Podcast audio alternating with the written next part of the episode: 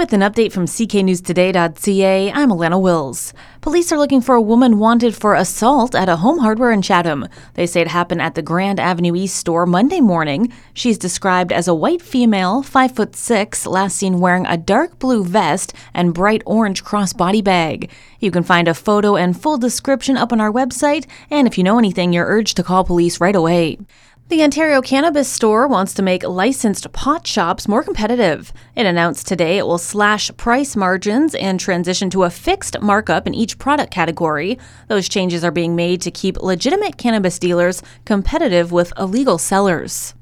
President Joe Biden says the three unknown flying objects that were shot down over the U.S. and Canada over the past few weeks were likely no danger to national security.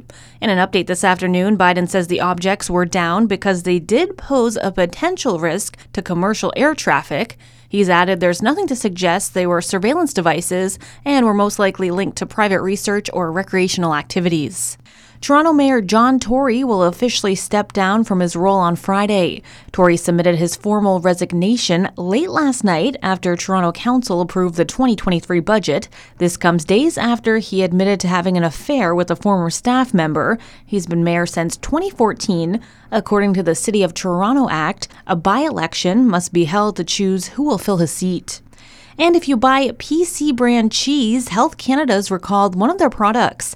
That's the 250 gram packages of PC brand Canadian cheddar cheese, and it's being recalled because it could be contaminated with listeria.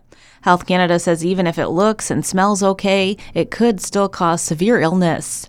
In sports, just one night after going to a shootout to beat the Oilers, the Red Wings continue their Canadian road trip with a stop in Calgary to play the Flames. Detroit's won four straight.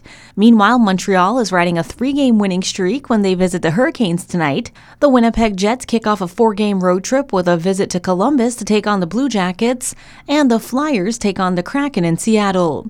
In the OHL, the Windsor Spitfires host Flint, and in GOJHL action, the Leamington Flyers welcome in St. Mary's.